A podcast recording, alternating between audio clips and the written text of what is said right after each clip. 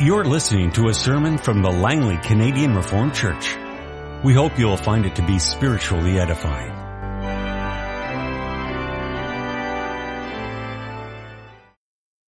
I'd invite you to open your Bibles this morning and turn to Mark chapter 7, the verses 1 through 23. The Pharisees and some of the teachers of the law who had come from Jerusalem gathered around Jesus and saw some of the disciples eating food with hands that were unclean, that is, unwashed. The Pharisees and all the Jews do not eat unless they give their hands a ceremonial washing, holding to the tradition of the elders. When they come from the marketplace, they do not eat unless they wash. And they observe many other traditions, such as the washing of cups, pitchers, and kettles. So the Pharisees and teachers of the law asked Jesus, why don't your disciples live according to the tradition of the elders instead of eating with the, eating their food with unclean hands? He replied, Isaiah was right when he prophesied about you hypocrites. As it is written, the people, these people honor me with their lips, but their hearts are far from me. They worship me in vain. Their teachings are but rules taught by men. You've let go of the commands of God and are holding on to the traditions of men. And he said to them, you have a fine way of setting aside the commands of God in order to observe your own traditions. For Moses said, honor your father and your mother, and anyone who curses his father or mother must be put to death. But you say that if a man says to his father or mother, whatever help you might otherwise have received from me is korban, that is a gift devoted to God, then you no longer let him do anything for his father or mother. Thus you nullify the word of God by your tradition that you have handed down. And you do many things like that. Again, Jesus called the crowd and said to him and said, listen to me everyone and understand this. Nothing outside a man can make him unclean by going into him. Rather, it is what comes out of a man that makes him unclean. After he had left the crowd and entered the house, his disciples asked him about this parable. Are you so dull? He asked. Don't you see that nothing that enters a man from the outside can make him unclean? For it doesn't go into his heart, but into his stomach and then out of his body. In saying this, Jesus declared all foods clean. He went on, what comes out of a man is what makes him unclean. For from within, out of men's hearts, come evil thoughts, sexual immorality, theft, murder, adultery, greed, malice, deceit, lewdness, envy, slander, arrogance, and folly. All these evils come from inside and make a man unclean. Our text this morning is Titus chapter 1 at verse 10 through Titus chapter 2 verse 1. And we'll consider, in fact, the last section of our text from last week as well as the first verse from chapter 2. For there are many rebellious people, mere talkers and deceivers, especially those of the circumcision group. They must be silenced because they are ruining whole households by teaching things they ought not to teach, and that for the sake of dishonest gain. Even one of their own prophets has said, Cretans are always liars, evil brutes, and lazy gluttons. This testimony is true. Therefore rebuke them sharply, so that they will be sound in the faith, and pay no attention to Jewish myths or to the commands of those who reject the truth. To the pure, all things are pure, but to those who are corrupted and do not believe, nothing is pure. In fact, both their minds and consciences are corrupted. They claim to know God, but by their actions they deny Him. They are detestable, disobedient, and unfit for doing anything good. You must teach what is in accord with sound doctrine. Beloved congregation of our Lord and Savior Jesus Christ, in the very first verse of this letter that Paul wrote to Titus, he lays out the principle that will basically unfold as he writes this letter. And we touched on that a few weeks ago. And you find that in Titus chapter 1 verse 1, where Paul speaks about a knowledge of the truth that leads to godliness. A knowledge of the truth that leads to godliness. Last week we saw this principle of knowledge of the truth leading to godliness as we considered the qualifications for elders. Elders are those who must have this knowledge of the truth. We read that an elder must hold firmly to the trustworthy message as it has been taught. And all the other qualifications of the elders show that an elder must have that knowledge of a truth and that that knowledge of the truth must lead to godliness in his life. Twice it's mentioned that the elder must be blameless and in many other ways that blameless character is highlighted. So that an elder must be one who has a knowledge of the truth that has led him to godliness in all areas of his life. And now this morning we return to part of our text from last week adding in chapter 2 verse 1. And we return to part of the text for two reasons. The first reason is that in considering the elders, there's so much material there that we didn't really have much time to consider who this group in Crete was and what that meant for, for the church there and, and for Titus and for Paul as he writes this letter. And second, we return to this because Paul's description of this, these teachers, this group in Crete, and their methods serves as a contrast for what Paul will go on to tell Titus in chapter 2, in which he sums up in chapter 2 verse 1, you must teach what is in accord with sound doctrine.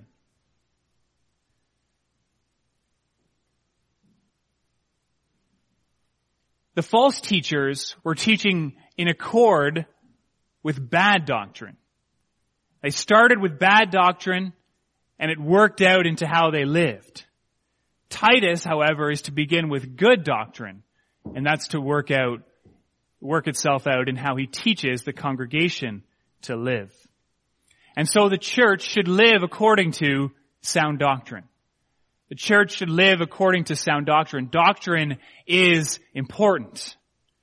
Very important, as Paul lays out in this letter. It's important for two reasons, which are quite simple. First of all, bad doctrine leads to destructive living. It's destructive for the church and for her members. And secondly, doctrine, sound doctrine is important because good doctrine, healthy doctrine, leads to godliness. Healthy doctrine leads to a healthy, godly lifestyle. So the church should live according to sound doctrine. First of all, because bad doctrine is bad news. It leads to destructive living. It's clear, as we've already mentioned in those verses in chapter 1 that are in our text, that there were some people running around Crete and in fact involved with the church there who didn't teach either sound doctrine or godly living. In verse 10, Paul says, there are many rebellious teachers, mere talkers, and deceivers. And you might think, okay, he's talking generally about people in this world. There's lots of people like this. But then he says, especially those of the circumcision group. So Paul's talking about a group within the church. Well, who, who are these people? What is with this group? Well, we really don't know much about this group in Crete. What we know basically is in our text in front of us this morning. It seems that this group was Jewish converts to Christianity. So they had come out of Judaism like much of the church, and they had come to the Christian church. But as they came to the Christian church, they seemed to want to hold on to some of their distinctives of their Jewish past. It seems they wanted to hold on to circumcision. Paul calls them the circumcision group. They held on to these Jewish myths. We don't know much about these myths, but something about these histories of the Jews that Paul calls myths, and in T- Timothy he calls them genealogies. There was something about them that, that captured their minds. They wanted to hang on to those. And they wanted to hang on to human commandments. The commandments of those who reject the truth, as Paul mentions in verse 14. And we read already this morning of some of those human commandments. Our Lord Jesus in Mark 7 talks about the human commandments that the Pharisees held on to. They weren't commandments that were given in God's law. They were commandments that were added to God's law. And in fact, Judaism was characterized by this extra level of commandments. And so these Christians and, or these Jews in becoming Christians, they wanted to hang on to all these extra commandments that they had come to love as they were Jews. With all of this, they were denying the gospel of Jesus Christ. Many other letters of Paul show how these things deny the gospel of Jesus Christ. You can read the book of Galatians, for example, read the book of Romans. There Paul lays out how hanging on to Jewish traditions, hanging on to circumcision, hanging on to, to these traditions taught by men is a denial of the gospel of Jesus Christ. When you become a Christian, in other words, everything changes. And you've got to let go of those false doctrines. They become false with Christ Jesus. But they were not only denying the gospel of Jesus Christ, they were causing destruction upon themselves. And not only destruction on themselves, they were wreaking havoc throughout the church. They were destroying whole households as they spread their false doctrine. And so this morning, we take our warning from what Paul says about these teachers in Crete. Because false doctrine was not only a problem of the early church, and it certainly was a problem of the early church. And false doctrine wasn't only a problem of the church in the Middle Ages, although it certainly was a problem of the Middle Ages. And false doctrine only isn't only the church of uh, only oh, only a problem of the church, the modern church, but false doctrine has always been there. It's always been a temptation for God's people. And so we need to hear the warning from God's Word this morning. And this text is useful, it's instructive in showing us some of the characteristics of bad doctrine. Three characteristics of bad doctrine. The first characteristic of bad doctrine that we see from our text this morning is that bad doctrine is often leveraged by those who have already given themselves over to sinful desires. Bad doctrine is often leveraged by those who have already given themselves over to sinful desires. In verse 11, Paul says that these false teachers are teaching what they ought not to for the sake of dishonest gain. So they've, they've come to the game, they've come to the party with a desire for money, they're greedy, and this false doctrine allows them to feed their own greed. It fits with the sinful desire that already lives in their hearts. So greed can be leveraged by false doctrine. And in, in, the letters to Timothy, the apostle Paul speaks about other problems that some false teachers have. In 2 Timothy 3 verse 6, he speaks about the kind of men who worm their way into homes and gain control over weak-willed women. These men are always learning but never able to acknowledge the truth, he says there. So they're, they're full of evil desires, perverse sexual desires in that case, and they leverage bad doctrine in order to be able to fulfill those bad desires, those false desires. And you don't have to go very far in church history. You don't have to imagine too, too long or to think too long in order to see this working out in the world around us. Perhaps you remember the very famous, well-publicized televangelist scandals of the 1980s. These televangelists who went on TV were incredibly famous, also incredibly rich, and then had incredible falls from grace as their, their sexual desires and their greed were exposed through the financial fraud that they were carrying on and also through the extramarital affairs that they are carrying out through their ministry. Now along with these desires that were exposed, you may remember the, the doctrine that these televangelists taught. It was the health and wealth gospel. They went on TV and they told people, if you give us your money, then God will bless you. They came to the table with desire to get rich. They found a theology that fit that and they leveraged it in order to earn themselves millions of dollars. Until, of course, they were found out. And so we need to be aware, brothers and sisters, of this tendency of false teachers to use bad doctrines to manipulate God's people. But we would be wrong if we suggested that it's only over there, it's only other people who are able to do this. It's only the, the multimillionaires, the people who become really rich, or who commit really bad sins who do this. No, we're all capable of leveraging bad doctrine to fulfill our sinful desires. What are we talking about here? Well, we may not all seek to be multimillionaires, but greed can easily make us make little adjustments to our doctrine of the Sabbath so that God will allow us to work seven days a week and maybe take an hour off to worship Him on Sunday.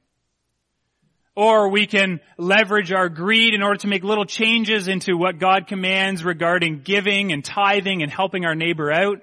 We'll hear more about that this afternoon. And along with making that change, we can hoard all that God gives to us for the sake of our own greed. And there are other ways, other areas of our lives that we can do this as well. If you want out of your marriage, you don't have to do much, change a little doctrine, and all of a sudden God not only condones divorce, but He actually encourages it for people who don't feel happy in their marriage. Or what about if you have, if you have a desire to be sexually active apart from marriage altogether, not getting married, but wanting to be sexually active? Well, you adjust your theology a little bit and you especially emphasize that no one's perfect, so no one can judge. It only takes a small change in your doctrine to be able to leverage it for sinful desires. And that leveraging was exactly what was going on in Crete with the false teachers. Bad doctrine becomes a tool, a deadly tool in the hands of those who have already given themselves over to sinful desires. We also learn from these verses here that bad doctrine corrupts. Bad doctrine corrupts the mind and the conscience. Someone may adopt a false doctrine because it appeals to them for some reason, but after adopting that false doctrine, then they, they travel down this road. It corrupts their minds and their consciences more. And this is clear, of course, from Titus 1. Paul says, in fact, that the minds and consciences of these teachers in Crete have become corrupt in verse 15. Both their minds and their consciences are corrupted. They claim to know God, but by their actions they deny and they're detestable, disobedient, and unfit for any good. They've latched onto this message that distorts the gospel of Jesus Christ, and that has caused them more and more to be able to, to be unable to associate or identify with what's pure. In latching on to something apart from the gospel of Jesus Christ, they can no longer distinguish between what's pure and what's not pure.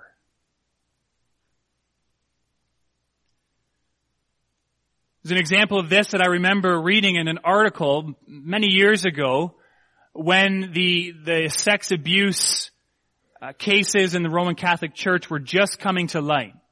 And this article examined three priests. I couldn't find it back, but I recall that it was three priests and I think it was in Boston or somewhere like that. And it was troubling to learn about these three different priests. The first two were very troubling, but, but not the most troubling. The first priest was, was a pedophile who had basically used the priesthood as a way to get to his victims, which is terrible. There was another priest who had started in the priesthood with good intentions to help people, but had, had, fall, had fallen into this downward spiral of pornography and gambling, and that had led to his sinful lifestyle. But the most troubling of the three weren't those two. The most troubling was the priest who had concocted in his mind this theology of good works that allowed him to not see much wrong with his sin of abusing boys in his church. Sure, he reasoned, it's wrong, but I'm an otherwise good priest. Uh, I'm faithful in my duties. I'm well known for caring for the poor. I'm a great preacher, etc., etc., etc. He could list off all the ways that he was a great priest. And so his pile of good works was far greater in his mind than his little pile of bad things. And so the bad things that he was doing weren't that bad after all because they paled in comparison to all the good that he was doing. In short, his bad doctrine had corrupted his mind and his conscience with devastating results. Now we can acknowledge, of course, that this is terrible. But we also ought to acknowledge that reformed doctrines have also been twisted so as to warp the minds and consciences as some. For example, hasn't the doctrine of total depravity The doctrine of total depravity, which teaches us that we are conceived and born in sin, hasn't that been misunderstood and abused to give license to all kinds of sins? Oh yeah, I've done that, but hey, I'm a sinner. I'm totally depraved, just like everyone else, right? And here too, we can fall into this sin easily. When you latch onto a system that is not consistent with the message of Jesus Christ, it's so easy to continue in that system without realizing that your mind and your conscience are becoming more and more corrupted. You can parent by a system of shame and guilt. Shame and guilt both on yourself and your children rather than a system that accords with grace. You can build relationships on manipulation and on, on one-upmanship, getting what you need from them and what you want from them, rather than building relationships on love, considering what you can give to others. You can perform all the motions of religion without having faith, without trusting God with your life. You can do all these things without realizing that you're doing anything wrong. Bad doctrine corrupts the mind and the conscience.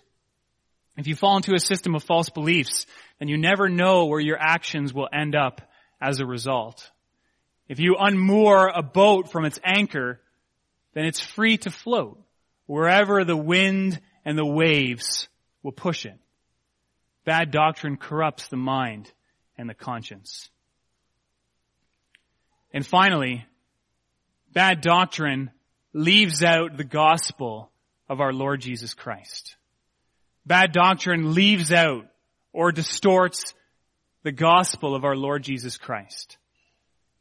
This is crucial. At, at, the bottom, whatever else we must believe, we must hold on to the truth of what God has accomplished for us in Jesus Christ. If that is our anchor, then we will never stray too far. These false teachers in Crete, they were destroying whole households. And as Paul says in the devastating critique that comes in verse 6, uh, they deny God by their actions, they're detestable, they're disobedient, and they're unfit for doing anything good. Consider that. Unfit for doing anything good. Now these were people, by, by the little that we can tell, probably had a whole system of morality. Who according to outside appearances, just like the Pharisees, were doing lots of stuff good. Their lives, in many ways, probably conformed to that of the Christians. And we see this today as well. We all know people who, who believe a system that's not the true Christian faith, whether it's Roman Catholics or Mormons or Muslims or atheists, who don't rely on the finished work of Jesus Christ completely and totally. They don't believe in Jesus Christ with their whole life, and yet it looks like their life conforms to that of a Christian better than some of the Christians that you know. Are those people really unfit for any good? Can they do no good at all? What are we to believe about their bad doctrine, which they hold on to?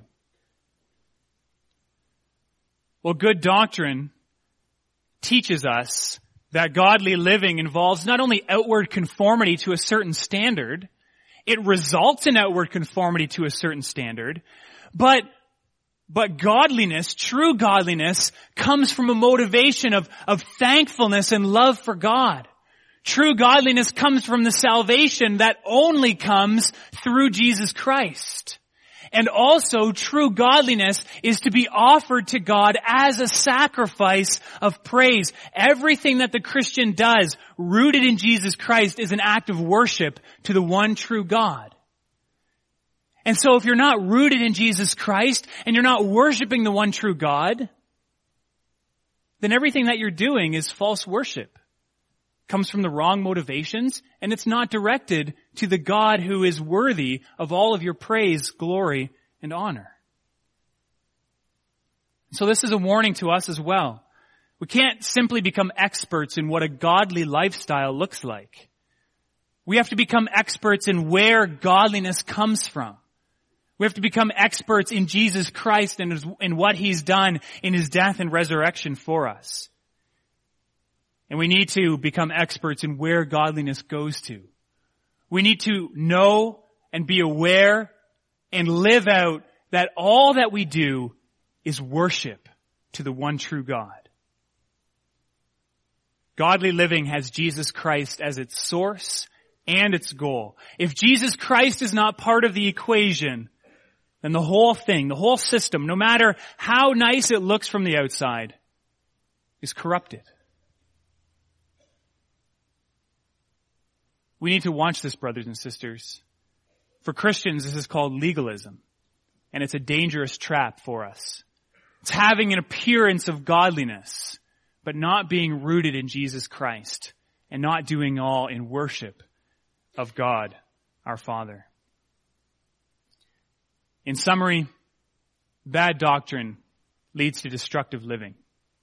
It's leveraged by those with bad desires. It corrupts the mind and the conscience and the whole system falls apart because it's not grounded in Jesus Christ and not given for worship of Jesus Christ our Lord. We need to hold on to good doctrine, healthy doctrine, because healthy doctrine leads to godly living, as Paul laid out in that verse one, the knowledge of the truth that leads to godliness. Now perhaps after hearing about all these false doctrines and how sneaky they can be, you're asking yourself, well, what's the point? If, if bad doctrine is so pervasive that it seems to affect everyone, even the most well-meaning Christians are capable of falling into its grip, then what hope do we have? Well, it is true that we need to be on our guard against bad doctrine. It's tempting and it's destructive. But it doesn't mean that we have no hope. If, if we had no hope against bad doctrine, then Paul wouldn't have written this letter to Titus. He wouldn't have had Titus read it to the church. In fact, Paul wouldn't have written any of his letters. In fact, if we didn't have hope of guarding ourselves against false doctrine, then God wouldn't have revealed himself to us in his word. God has revealed himself to us in his word. He has given us his word to teach us what is right. And so if we have any hope, brothers and sisters, of knowing the truth and of living it out, we must live with God's word. God's word is the source of right doctrine, which itself is the source of godly living. You can think of Titus 1 verse 9 about the elders. An elder must be one who firmly holds firmly to the trustworthy message as it has been taught so that he can encourage others by sound doctrine and refute those who oppose it. Or you can think of our, the theme text that we have this year for home visits. Have you considered that text in, in this connection as well? The scriptures, Paul says there in 2 Timothy 3, are able to make you wise. They are able to make you wise for salvation through faith in Jesus Christ. All scripture is God breathed and it is useful for teaching, rebuking, rebuking, correcting, and training in righteousness. The Word of God teaches us, can teach us, will teach us right doctrine. The Word of God must be our source for doctrine. It must be our guide for our doctrine, and it must be our correction when we stray from the path of believing what is true.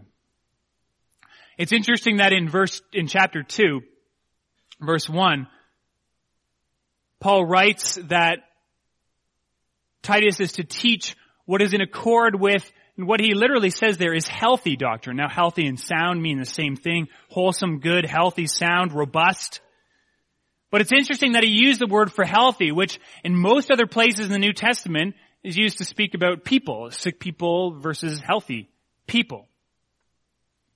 And so he teaches us something about sound doctrine there when he uses that word healthy doctrine. It's healthy because it leads to an understanding of, of God our maker and how he's made the whole world. It's healthy, it's full, it's, it's full of life because it leads us to appreciate that God is the source of our life and that Jesus Christ is the savior of lives. It leads us to appreciate the world which God has made and it leads us to find true and eternal life through Jesus Christ. healthy, uh, the Word of God teaches us healthy doctrine. It leads us to affirm God's creation and God's salvation for us. So healthy doctrine accords with, with how God has made things good in this world and who God is as the good maker of all things in this world. And so it stands opposed to sick doctrine. Sick doctrine doesn't acknowledge God.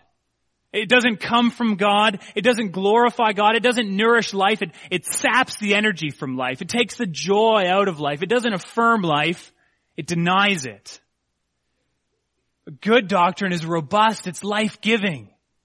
It pumps joy and hope and happiness into those who lay hold of it. It lays out the way of healthy living, not not just the way of healthy living according to the body in a physical sense, but healthy living in a, in a full way, body, soul, and spirit, how to live a healthy human life in the image of God as God has created us to be. That's what the Word of God lays out for us. Now, what in particular this godly lifestyle looks like, we'll consider in the verses that come later in chapter 2 in this letter from Paul. For now, though, brothers and sisters, let us commit ourselves to holding on to what is good, to being rooted in Jesus Christ and living this healthy life in worship of God. And so committing ourselves to grow in God's Word today and every day of our lives moving forward. Amen. This has been a sermon from the Langley Canadian Reformed Church. For more information, please visit us on the web at www.langleycanrc.org.